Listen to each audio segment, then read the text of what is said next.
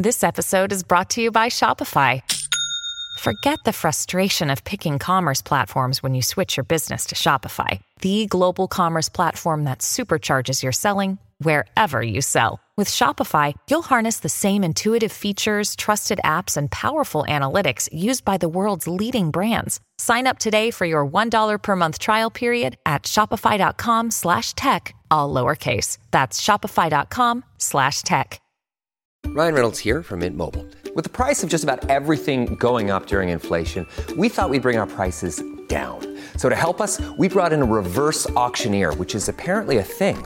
Mint Mobile unlimited premium wireless. Ready to get 30, 30, bit to get 30, bit to get 20, 20, 20, bit to get 20, 20, bit to get 15, 15, 15, 15 just 15 bucks a month. So, Give it a try at mintmobile.com slash switch. $45 upfront for three months plus taxes and fees. Promo rate for new customers for limited time. Unlimited more than 40 gigabytes per month. Slows. Full terms at mintmobile.com. love getting a chance to talk about the report and that's it's awesome to hear that feedback because i can tell you we we spend months and months and months going you know putting this together putting our survey out combing through the data. We we really spend a lot of time trying to make this thing useful uh, to members to practitioners. So it's it's good to hear that somebody's getting some use out of it because you know that's what it's here for.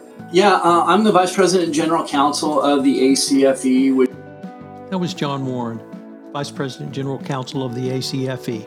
John returns to talk about the ACFE's 2022 report to the nations on international fraud.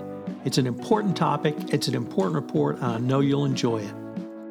Hope you'll check out the latest podcast on the Compliance Podcast Network, The Woody Report, where I host Professor Karen Woody, who talks about securities law and all things SEC. Hello, everyone. This is Tom Fox back for another episode. And frankly, I'm thrilled to have back with me John Warren. Uh, John's with the ACFE, and we're here to talk about the 2022 report to the nations. Uh, I always enjoy these conversations, John. I will tell you, as a practitioner, this is a fabulous report you guys put out. I use it throughout the year. I use it for a variety of reasons, and uh, I was on a, a, virtual conference in the Far East yesterday, and I was able to use information from the report. So uh, it's it's so comprehensive and uh, it provides so much information. I just wanted to acknowledge you and the ACFE for the great work you do and this report. Thanks, Tom. I, I first of all happy to be here. Um, love getting a chance to talk about the report, and that's it's awesome to hear that feedback because I can tell you we we spend months and months and months going, you know, putting this together putting our survey out, combing through the data. We we really spend a lot of time trying to make this thing useful uh, to members, to practitioners. So it's it's good to hear that somebody's getting some use out of it because you know that's what it's here for. So before we get into the report itself, can uh, you remind us all what your role is at the ACFE? Sure. Yeah, uh, I'm the vice president and general counsel of the ACFE, which means I basically handle all the organization's legal work and, and I work with our board of regents and our, our foundation board. But I'm one of the old timers here. I started about 26 years ago, and I, I started my first project at the ACFE was working on the the report to the nations that came out in 1996, the data from that. And so I transitioned over full time to legal years and years ago, but I've always kept the report because it's it was one of the first things I I worked on and I I really love digging into the data and stuff. So this is our this is our 12th edition of it and I've been involved with all of them and um, it's grown a lot over the years. So I, I had always wondered about the title of the report the report to the nations until I went to my first ACFE conference, which incidentally or ironically enough was in Austin, when I saw the flag parade, for lack of a better term, of the nations. And so I was wondering if you could talk about that part of the ACFE, why you keep that sort of organizational structure, and frankly, why it's so powerful. Yeah, so um, we and, and what's interesting is originally it was called the Report to the Nation back in the '90s when we were mostly a U.S.-based organization, but over the years we have really grown internationally, um, and I think it's just because fraud is a global threat. You know, the the issues that an, an investigator, an anti-fraud person in Houston or Chicago or New York has is largely the same as somebody in London or Jakarta or, or, you know Rio de Janeiro. And so over the years, the report has grown, and we started getting more feedback from our international members. So we've got in this uh, report, we've got cases from 133 different countries. They're submitted to us by CFEs um, from around the world, and it really is. It really kind of underscores the global nature of the problem and also how similar these frauds are really no matter where you're seeing them. So there's kind of universal messages that i think people can take no matter where they're where they're getting the uh, the report at. Maybe i could step back and even ask you about an acronym you use cfe what's a cfe and how does a cfe work? Yeah, so a CFE is a certified fraud examiner, and we are the Association of Certified Fraud Examiners. And what we are is a membership organization we're the largest anti fraud organization in the world. We've got about 90,000 members, uh, a little over 91,000 actually now, who operate in about 180 countries around the world. And the common denominator for all of those members is they do anti fraud work. So that can be investigation, it can be compliance, it can be law enforcement. We have members in government, nonprofit sector, public, private, big companies, small companies. But that's the common denominator. They're all working day in, day out to prevent or detect or investigate fraud, corruption, and other kinds of white collar crime.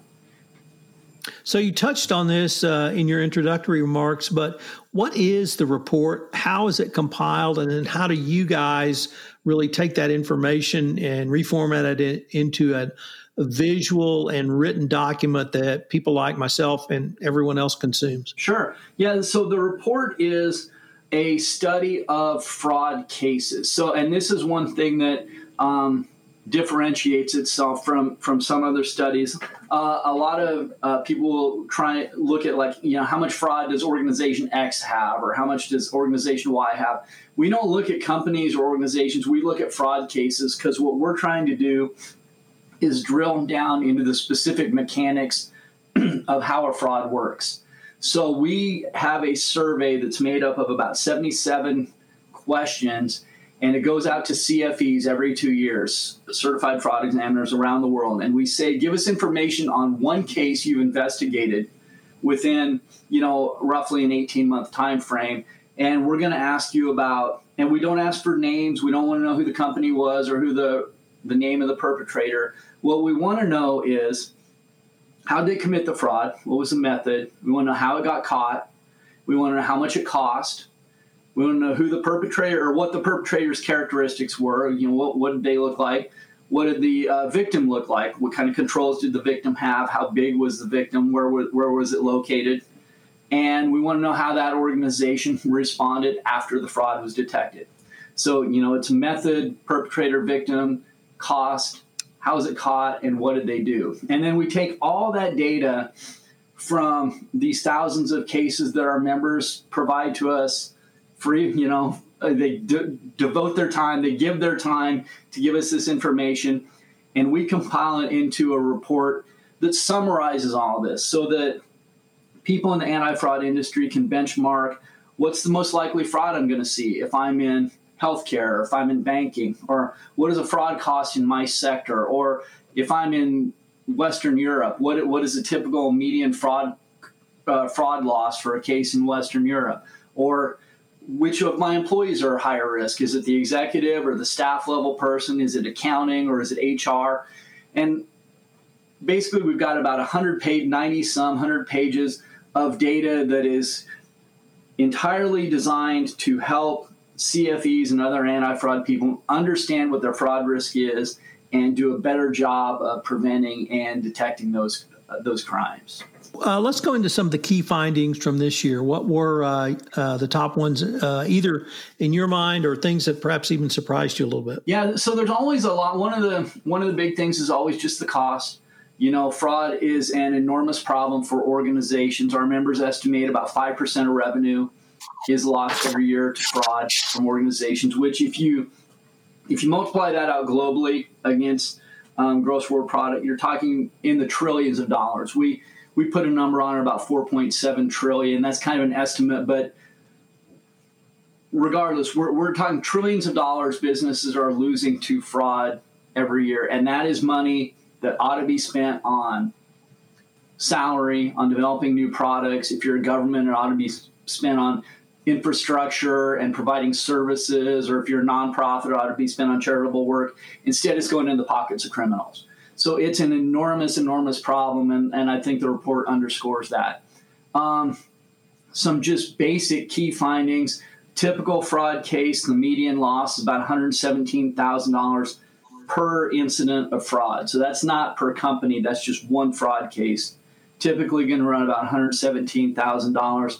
Typically takes about, um, they'll usually last about a year before they get detected. One of the interesting things we did this year, though, which we have not done in the past, is we did some looking at fraud trends over the past decade. Because one of the other things I should mention, we do this report every two years. As I think I said, this is our 12th edition. So this year we decided to look back and see how's how's fraud changed over the last 10 years.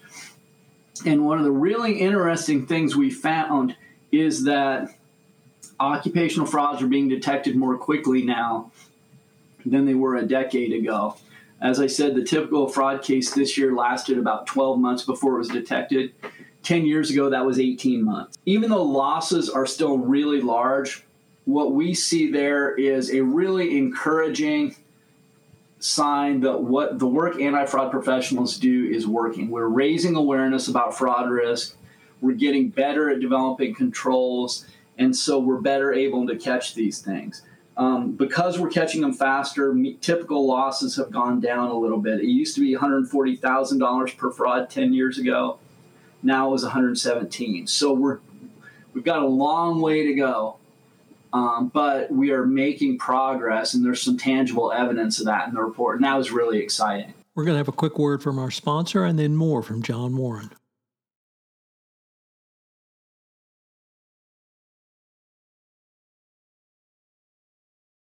So let me just pick up on that last point on detection.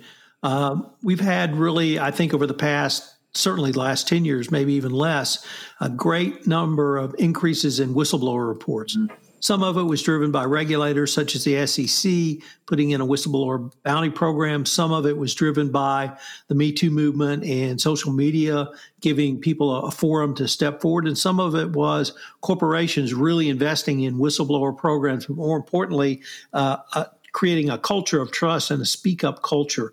Uh, do you see the whistleblower component, the hotline component, the speak up component as something that's uh, helping to drive detection as well? Absolutely, absolutely. Uh, we do this study every two years, as I said, and one of the key things we look at is how do frauds get detected, and and we, you know, everybody who fills out the form, the survey, we ask them how was it initially caught? What was the first thing that led you to uncover this fraud? And every time we do this, the number one response by a mile is tips. So in this current study, 42% of all the frauds we looked at were caught by tip.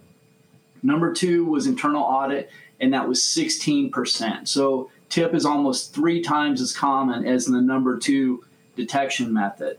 And what that tells us is if you want to have an effective fraud detection program, if you want to be serious about catching fraud, you've got to work to facilitate tips from your employees because your audit team, your fraud investigation team, whatever, they can't be everywhere within your organization all the time. But the people who are committing these crimes, people around them, I always say someone almost always either knows or suspects. And so what it becomes is a question of are they going to tell anybody?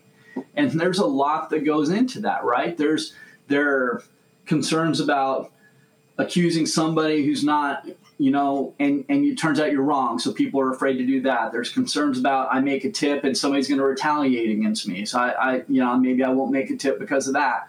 There's a concern about being perceived as a snitch or a rat so i'm not going to i'm not going to like make you know blow the whistle because of that. So as an organization i think we've got to work hard to overcome all those obstacles. So that means having a hotline, publicizing it, telling people how to do it, reinforcing why it's important to do it, right? Millions of dollars are going out of companies all over the world every year because of fraud. If you know that's money again, that ought to be spent on raises, it ought to be spent on hiring. If you reinforce that to employees, you make them feel better about coming forward when they have a suspicion. And then you got to follow up on it. You got to be transparent. You got to let them know that you did something because it's a hard thing to make a to blow the whistle. And if somebody does it and they don't see a response, you know, then they're going to be like, well, I'm not going to do it the next time. And maybe they're going to tell the people around them, well, you know, I, I, reported this and nothing happened. I guess they don't follow up on it. And that affects your culture. That affects the way employees view the integrity of your organization. So it's really important, I think, to focus on tips, but make it part of a broader strategy of training people, educating people, telling them what fraud looks like. We have uh, this is a little off the topic of what you asked me, but we have a lot of data in this report about behavioral red flags. What is a when a person's committing fraud? They will have a lot of clues they'll give off, like they'll be living beyond their means, right? Like so, the typical example would be somebody who makes forty thousand dollars a year driving a new Mercedes to work one day, and like, well, how did that happen? You can educate your people. We see the same red flags, the same behavioral clues pop up over and over again in these cases. So that's a part of your education is is teaching your employees what to look for so that if they're unsure but they think you know the guy in accounting maybe isn't doing something right and then they can layer that with also oh by the way he's taking a vacation to the Bahamas 3 times a year and he bought a vacation home there then maybe that maybe that information lets him make a phone call or lets him submit a complaint and say, "Hey, I just think you should take a take a look at this," and and that's how fraud detection begins. Uh, so you said a lot in there. Let me pick up on some of the points.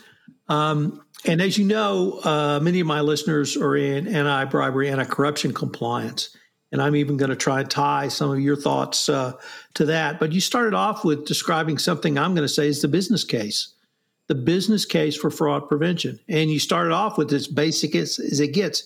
Hey guys, if the, this money goes out the door, it's less in salaries, it's less in R and D, it's less to the shareholders, it's less spending in the local community. So you really articulated a business case for fraud prevention, not simply fraud detection. And so I wanted to use that to maybe uh, talk about prevention. And uh, you you ticked off many of the things that can be used in the detection system, but it also strikes me that by talking about that to employees, by talking about robust internal controls, by talking about a speak up culture, that actually moves to a prevention component as well, because it may stop people who are in the middle of halfway through the fraud triangle or something like that. That's exactly right. Yes. Uh, all this ties together, right? You know, one of the things we talk about in um, the anti-fraud field is the perception of detection right? If somebody thinks they're going to get caught if they think the company's looking if they think the company has robust controls if they see that someone else got caught you know running fake invoices through the payable system then they're less likely to try and do it themselves. So that's one key component of prevention. And um, but the other thing i want to highlight because you talked about making a business case there's a section in the report where we look at um, the, the controls, the, the victim organization. That's the organization that got defrauded. We have a list of 18 common anti fraud controls. And it can be did you have a hotline? Did you have a fraud policy? Did you have independent audits of your financial statements? You know, there's a whole, it runs the gamut. But when we do the survey, one of the things we ask our CFEs is, which of these controls, if any, did the victim have at the time the fraud was going on? Right? So, did you have a hotline while you were being defrauded? Did you have, you know, anti-fraud policy, whatever? And then we take all the cases and we break them into two batches: those that did and those that didn't, and we run the numbers on losses. And so, for example, if you had a hotline, if you if your company was having a fraud, and you had a hotline at your company your median loss was $100,000. That's what the fraud cost you. If you had a fraud at your company and you didn't have a hotline, your median loss was $200,000. The fraud cost you twice as much because you didn't have a hotline, right? And we do that analysis for all 18 controls, and every one of them shows a correlation with lower losses, which means for for your listeners, if you're going to management or you're going to a client and you're making the case for we need to invest in anti-fraud controls, we need to invest in staff, whatever, you can go to the report to the nation. You can find statistical data that shows that when you put money into an anti-fraud program, if you invest in a hotline or you have an internal audit department, you see real savings in fraud losses. And I think that's really important um, because it can be hard to make that case to managers or executives who maybe don't have a high degree of fraud awareness, right? It's hard to make the case that I'm going to spend this money and our savings are going to be frauds that don't occur, right? So that doesn't, it doesn't, it's not like money coming in, but what you're doing is preventing money from going out. And, and that's one of the goals of the report is to help show how that happens. As much as you and I might like to think that massive frauds perpetrated by one person don't occur anymore, uh, I'm going to bring up a couple. And the first is Rita Crundwell, uh, who was, I believe, an Iowa, state of Iowa city employee who stole over $100 million. And we all not just simply rolled our eyes when that happened, but we're we're probably pretty shocked that someone could get away with that, and then it would never happen again until, of course, it happened again. And even this year, we had Jamie Petrone at Yale who stole over forty million dollars from one of the U.S.'s most prestigious institutes. In frankly, as basic a fraud as as you can have, having uh, spent um, monies just under the amount that would be um, detected or at least reviewed by uh, her next level of management. And h- how, I guess I'm still amazed that we can have these massive frauds, but in both cases, both of those persons were relatively open about how they spent that money. Yeah. Uh, Rita Crundwell was on a national horse owners magazine for having multiple ranches. Uh, Jamie Petrone had uh, literally properties throughout New England. And um, it's a long-winded way of saying saying many of the behavioral aspects you've raised uh, of for fraud anomalies are hiding in plain sight. Yeah, yeah, it's true, and I, it's funny. You, the, the Rita Crundwell case is one I actually use when I go out and I talk about behavioral red flags because you know for for listeners who might not be aware, she was she was a, a city manager. She was making eighty thousand dollars a year. Um, she had four homes just in her county. She had a ranch in another state. She had a vacation home in another state. She had 400 quarter horses. She when they sold all her stuff, you know, when they finally caught the fraud and seized it and sold it, it was millions of dollars of stuff on an $80,000 salary. And you ask yourself, how did these people and at the same time she was doing it, she was the city manager for for the small town. The city was going broke, right? and she was the only one who controlled the money. And you ask yourself, how is it possible that these people did not draw the connection between our city's broke, she's the only person who controls the money, and she's living like a Kardashian, right? Like, how is that possible? And I think to those of us who are in the audit or the anti fraud space, it seems so obvious because we're trained to be skeptical. But I don't think those people in, in that town were, were dumb or they were just uninformed. And this gets back to what I talk about about educating people. It's really hard for people to believe frauds are breaches of trust, right? All frauds are breaches of trust. Rita Crundwell was friends with the people that she that worked with at the city she lived around, and she was stealing from them. And it's hard to believe your friend, someone you trust, somebody you've known for years, is stealing from you. You will believe another explanation, even if it doesn't make sense. And that's why it's so important to educate people that anyone can commit fraud. That it's not it's not like the new guy you've never never met. is probably the person you've worked with for 10 years. We have some data in the report that the longer a person works at your organization, the more they steal because they get better at it. It's like a skill. If the people of Dixon, which is was Rita's hometown, if they had been given some training about what behavioral frauds or behavioral red flags look like, about living beyond means, somebody probably would have asked questions long before the fraud eventually came to light. That scheme ran for 22 years, right? It nearly bankrupted the city, and it was completely obvious, but it's only obvious, it's only common sense if you've been taught what to look for, right? So that gets back to the point of educating your staff, educating your managers, know what these clues look like um, because those are not isolated cases. I mean, they're the extreme example, but you see case after case after case where people are living extravagantly or or exhibiting other, you know, signs of fraud, and it seems like it should be obvious, but nobody notices it, right? And it's our job to make people notice it. John, in the uh, behavioral, some of the behavioral um, uh, information you listed, or at least uh, components, you had a part that I don't know if it was new or I just hadn't seen it before, but it really struck me as a great fraud prevention tool. Once again, not real rocket science because it's background checks. Yeah. And uh, that's something that um, I wanted to ask you about. Is is that something that you see, frankly, enough of? Uh, if I went to a company, they'd probably do a criminal background check, maybe make me go down and take a drug test, and that's probably it. But why do you really advocate uh, background checks as a key prevention tool? Yeah, well, it's interesting because some of the data in the report can be a little con- uh, confusing on this, right?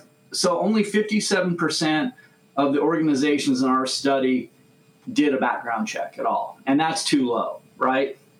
Um, because what a background check hopefully can do is help you weed out the problem person before they get in the door. The, the other part of it, though, which is really disappointing, is that when we did look at the people who got caught in these cases, only um, 6% of those people had a prior uh, criminal conviction for fraud, right? So 94% had clean records. Now, part of, but there's there's context for that, right? Part of the reason is because the organizations that did their background checks didn't let those people in, in the first place, right? So even though 6% sounds low, it's kind of disappointing that there were that many people with criminal records who were being given access to money in the first place, right? So the background check helps you weed out the people in advance who are your obvious fraudsters. But the problem with fraud is um, most people who commit occupational fraud are first time offenders or at least don't have a record. And one of the disappointing reasons that occurs is because when organizations catch somebody, they very often don't report it. So you'll have somebody who steals from company A, gets caught. Company A doesn't want to publicize it because they don't want to go through the trouble of, of uh, or the bad publicity involved with like admitting they've been defrauded or they just want to move on or whatever. So that perpetrator leaves has no criminal record, goes to the next company and goes in. That company, even if they do a background check, is unaware because nobody reported the first one and then they do it again. So I do think background checks are really important, but I think as a systematic problem, we've got an issue with companies not reporting these things enough because if you really want background checks to be effective, everybody's got to report the fraud when they catch it so that you're helping the next company down the line avoid the same problem that you had. And that's an issue. Always worked in the energy industry, being uh, uh, up until recently in Houston. And in the first decade of this uh, century, I was in house at a large uh, service company.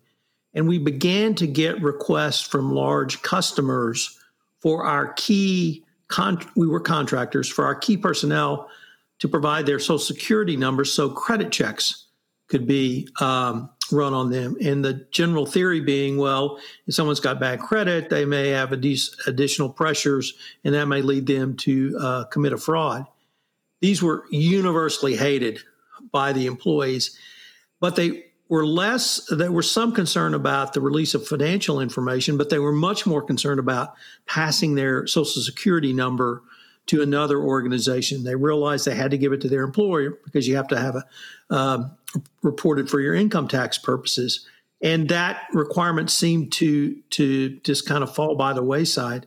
But I was wondering, it was is that a valid strategy? And if it is, is there a way to do that without asking for an American's most sensitive piece of information, which is our social security number? If you know that's a that's a real issue, and if that is if there is a good way to do it, I can tell you.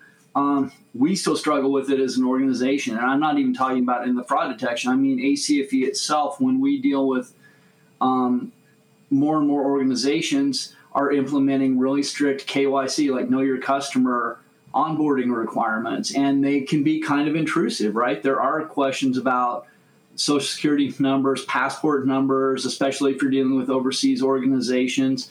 And it's become kind of a cost of doing business that if you want to if you want to contract with certain organizations, you have to give that up. Um, I'm sure there are maybe some ways around it in some situations, but we haven't found good ways around it. It's a balance though, because the reason those companies are doing that is because KYC processes are effective. So there's always this tension between personal privacy, preventing fraud, preventing crime, preventing the, the kinds of losses that we're talking about there, right? The reason banks, you know, implemented KYC stuff, which is largely now being like, you know, copied by other industries, was to prevent money laundering and, and you know, and trafficking and really, really bad crimes. So, you know, I don't know what the solution is, but I we generally come down in favor of strong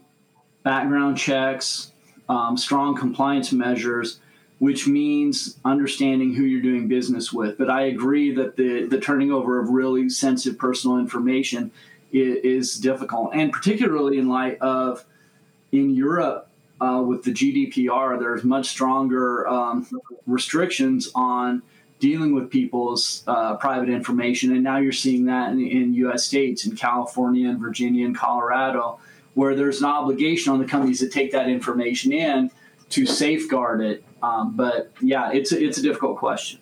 Well, John, unfortunately, we're near the end of our time for this episode. But uh, I wanted, before we end, I wanted to ask you if our listeners wanted any more information on the topics we've touched on or to get a copy of the 2022 report to the nations, how would they do so? Yeah, um, absolutely. Go to our website. It is acfe.com.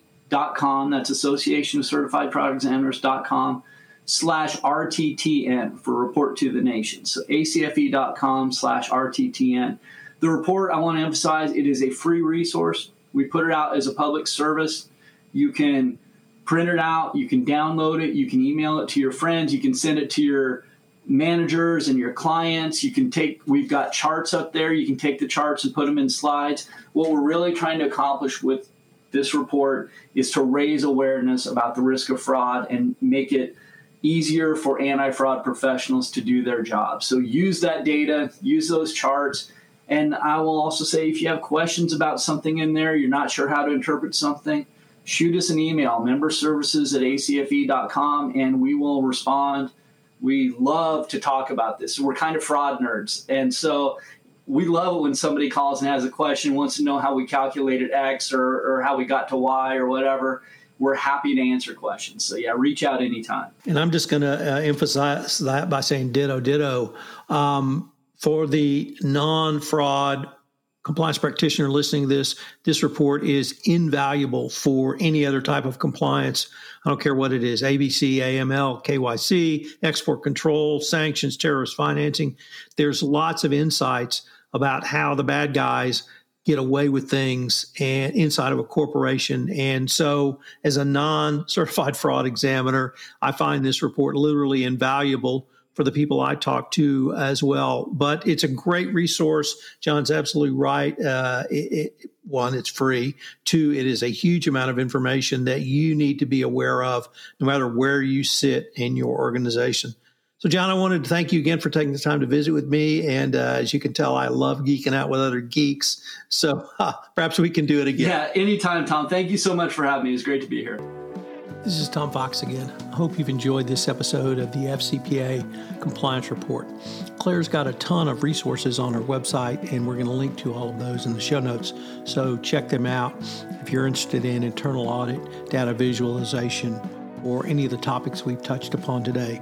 I hope you'll check out my latest podcast series, The Woody Report, which is a podcast with Karen Woody, well known securities law professional and securities law professor. I hope you'll check out some of the other podcasts on the Compliance Podcast Network. We're coming out with new podcasts literally a couple of times a month, so uh, check that out. In addition to Karen's new podcast, I have another podcast entitled Taxman on the intersection of tax and compliance. The FCPA Compliance Report is a production of the Compliance Podcast Network.